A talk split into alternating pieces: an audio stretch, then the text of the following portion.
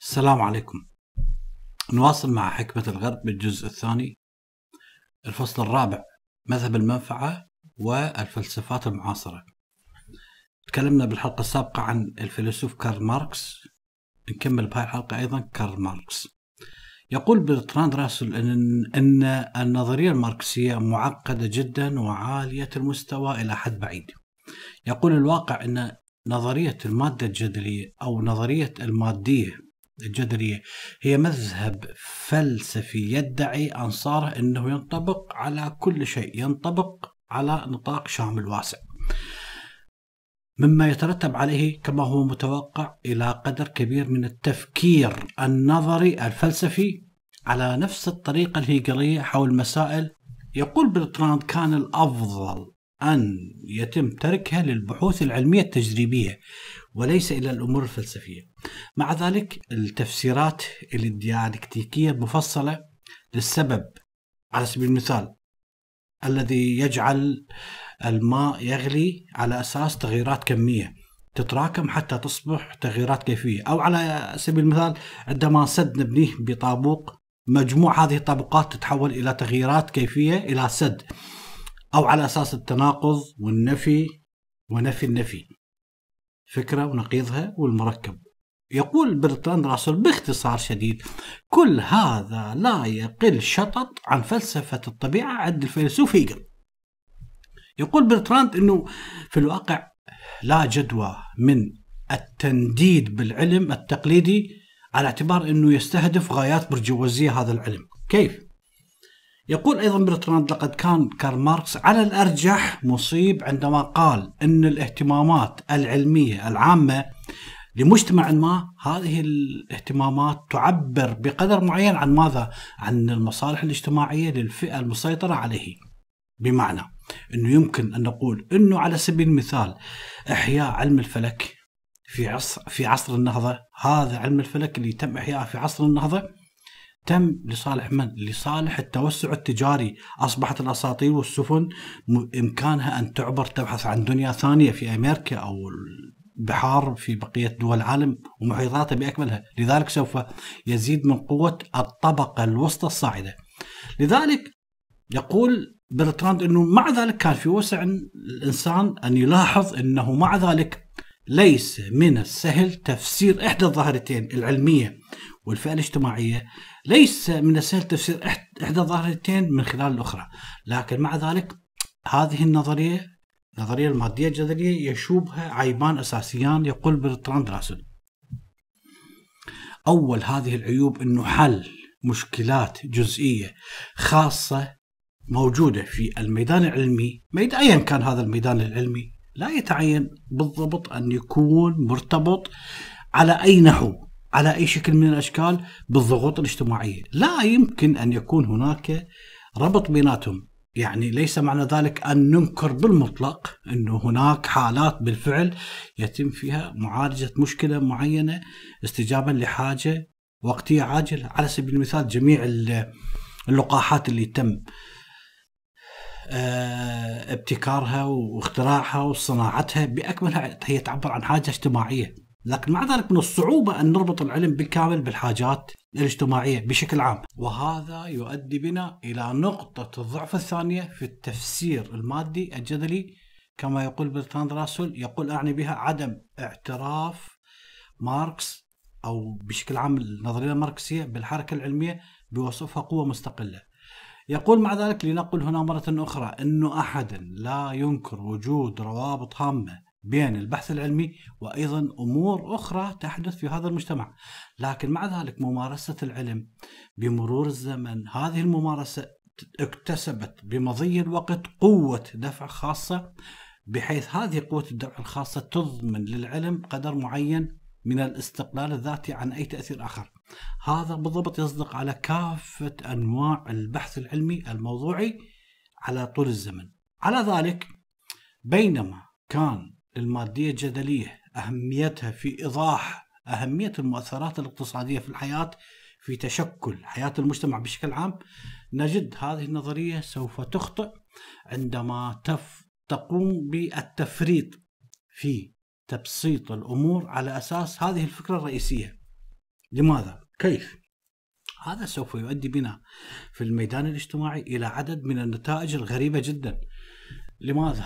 لأنك حسب رأيهم إذا لم توافق على هذه النظرية الماركسية فسوف يتم النظر إليك على أنك إنسان معادي للعلم، أنت إنسان لست منحاز إلى صف التقدم، بالتالي أنت إنسان غير علمي.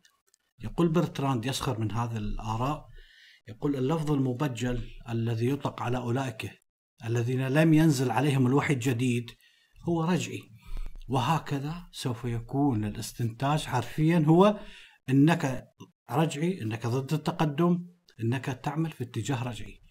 لكن مع ذلك هذا المسار الجدلي سوف يضمن أنه في كل الأحوال سواء كنت مع النظرية الماركسية أو لم تكن مع النظرية الماركسية، سواء كنت مع العلم حسب وجهة نظرهم أو معادل العلم، مؤكد أنه في كل الأحوال سيتم اكتساحك في الوقت المناسب. لماذا؟ لأن التقدم العلمي، لأن النظرية الماركسية لابد أن تنتصر في النهاية.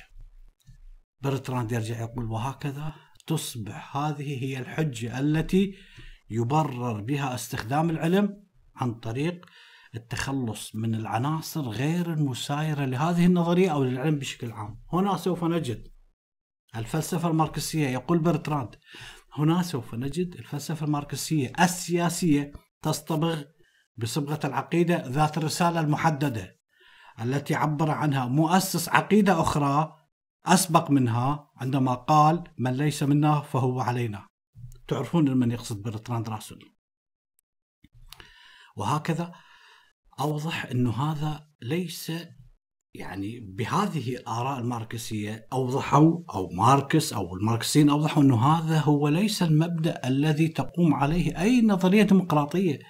كل هذا سوف يقودنا إلى القول أن الفيلسوف كارل ماركس لم يكن مفكرا سياسيا نظريا فحسب أبدا، بل كان أيضا كاتب ثوري تحريضي، وكثيرا ما تتخذ كتاباته لهجة قاسية، لهجة السخط وكذلك الاستقامة الأخلاقية.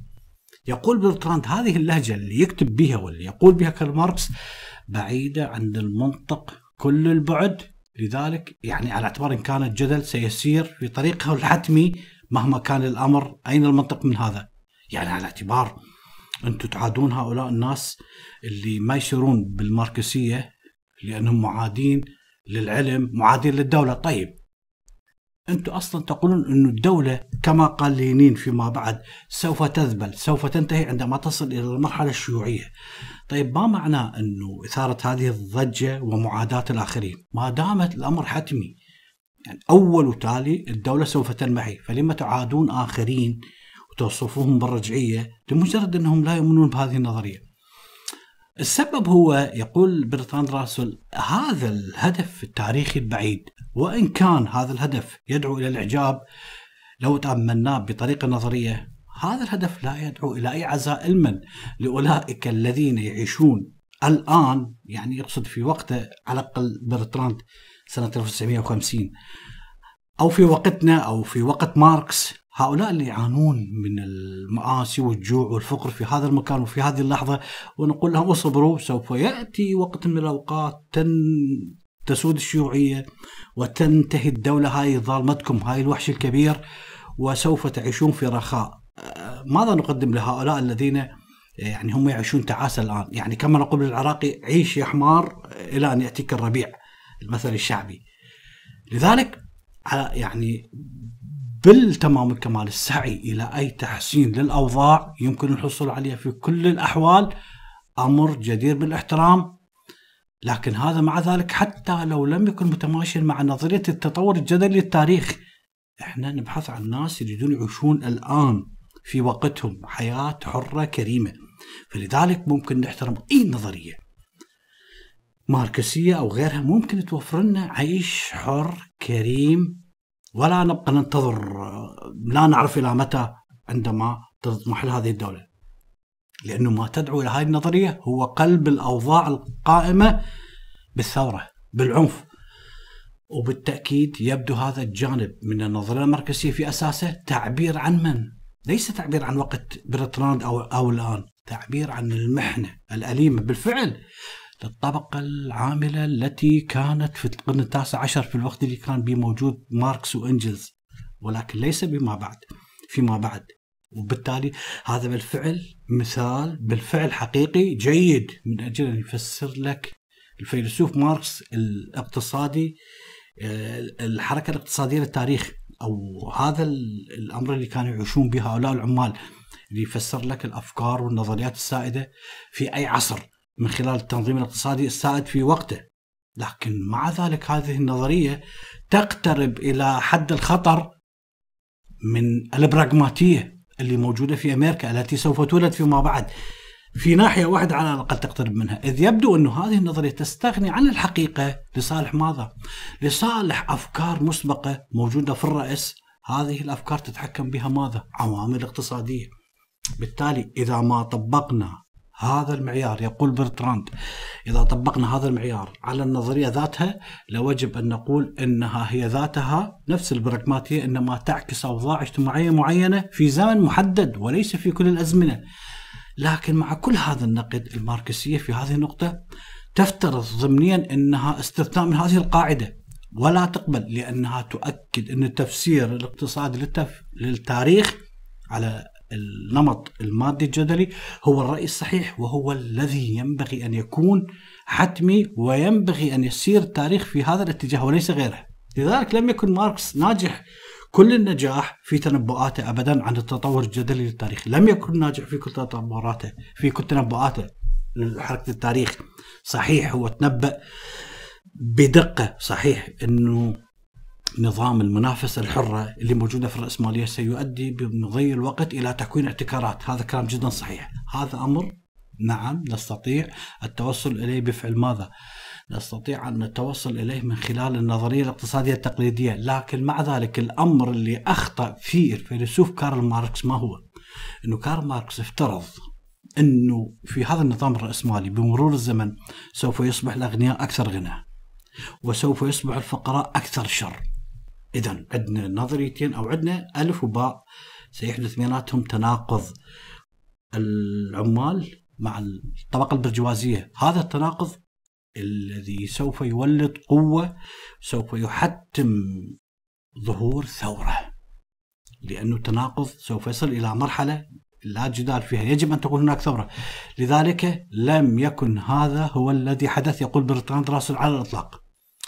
الدول الرأسمالية استطاعت أن تصل إلى مرحلة جدا جيدة من الحياة الاقتصادية، البلدان الصناعية في العالم ابتكرت طرق للتنظيم للرفاهية، خفضت من حدة الصراع الطبقي اللي يحدث بين العمال وبين الطبقة البرجوازية عن طريق أمور كثيرة، من ضمنها الحد من حرية التصرف بالميدان الاقتصادي، كذلك إدخال مشاريع الرعاية الاجتماعية والتقاعد وتقليل ساعات العمل وبالفعل نحن الآن ممكن أن نلاحظ دول الاتحاد الأوروبي أو أوروبا بشكل عام، أمريكا وكندا وأستراليا واليابان وغيرها، دول رأسمالية لا يوجد فيها فقر.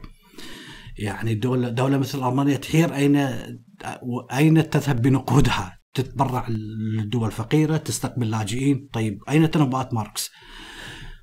وأيضا يؤكد كارل ماركس، يعني ذكرتها بالحلقة السابقة، عندما حدثت الثورة البلشفية سنة 1917 تنبؤات ماركس يجب أن تكون الثورة تحدث في المجتمع الصناعي، في الجزء الغربي الصناعي، في الرأسمالية، في الدول الرأسمالية، يعني في ألمانيا مثلا، في فرنسا، في إنجلترا، لكنها لم تحدث، وإنما حدثت في روسيا الأقطاعية، في روسيا الزراعية. إذن الثورة البلشفية كذبت لك ماركس. بالتالي الفلسفة الماركسية، يقول برتراند راسل، هي آخر مذهب فلسفي عظيم أنتجه القرن التاسع عشر، وأهم أسباب تلك الجاذبية الشديدة الموجودة في هذه الفلسفة، أهم سبب لتأثيرها الواسع هو الطابع الديني لتنبؤاتها الطوباوية الخيالية. فضلا عن ذلك أيضا العنصر الثوري في برنامج العمل الموجود عندها والذي تدعو إليه. لذلك أما عن حقيقة خلفيتها الفلسفية، مؤكد أن خلفيتها الفلسفية لا تتصف كما قال برتراند بالبساطة الشديدة أبدا، أو لا تتسم بالجدية التامة التي ممكن أن تنسب إليها في كثير من الأحيان. حتى التفسير الاقتصادي للتاريخ هو واحد من عدة من نظريات كثيرة توجد في التاريخ استمدت بأكملها من الفيلسوف هيغل، استمدت أصلها من الفيلسوف هيغل. توجد أمثلة كثيرة لهذه النظريات، من ضمنها نظرية كروتشي بالتاريخ على اعتبار التاريخ قصة الحرية، وهي نظرية تنتمي إلى الجيل الثاني وليس الجيل الأول من الفلاسفة من الماركسيين. لذلك كانت نظرية التناقض الموجودة عند ماركس على وجه الخصوص مستمدة كما ذكرنا في الحلقة السابقة بالضبط من جدل الهيجلي، من الديالكتيك الهيجلي، فكرة نقيضها مركب، بالتالي سوف تواجه نفس الصعوبات التي واجهها الفيلسوف ماركس. لذلك أدى كل ذلك من الوجهة السياسية إلى إثارة مشاكل جدا كثيرة على قدر غير قليل من الضخامة. هذه المشاكل موجودة في عصرنا هذا. يقول برتراند راسل عندما نأتي الآن حوالي نصف العالم اليوم، يعني طبعا هو يقصد اليوم بالوقت اللي ألف به كتاب حكمة الغرب، يعني هو الكتاب ألفه تقريبا سنة 1950، يعني قبل 70 سنة. فيقول عندما نأتي نصف حال العالم اليوم تحكمه أنظمة، نصف هذا العالم بالفعل كان تحت سوفيتي، وأوروبا الشرقية بالإضافة للصين ودول عديدة كوبا وغيرها. نصف العالم اليوم يعني قبل 70 سنة تحكم أنظمة، هذه الأنظمة تثق ضمنيا بكل نظريات ماركس. من هنا فإنه بإمكاننا أن نتعايش سلميا مع هذه الأنظمة، ومن أجل أن نتعايش سلميا يقتضي علينا التخفيف من الالتزامات النظرية الصارمة. انتهت هذه الحلقة، شكرا لكم.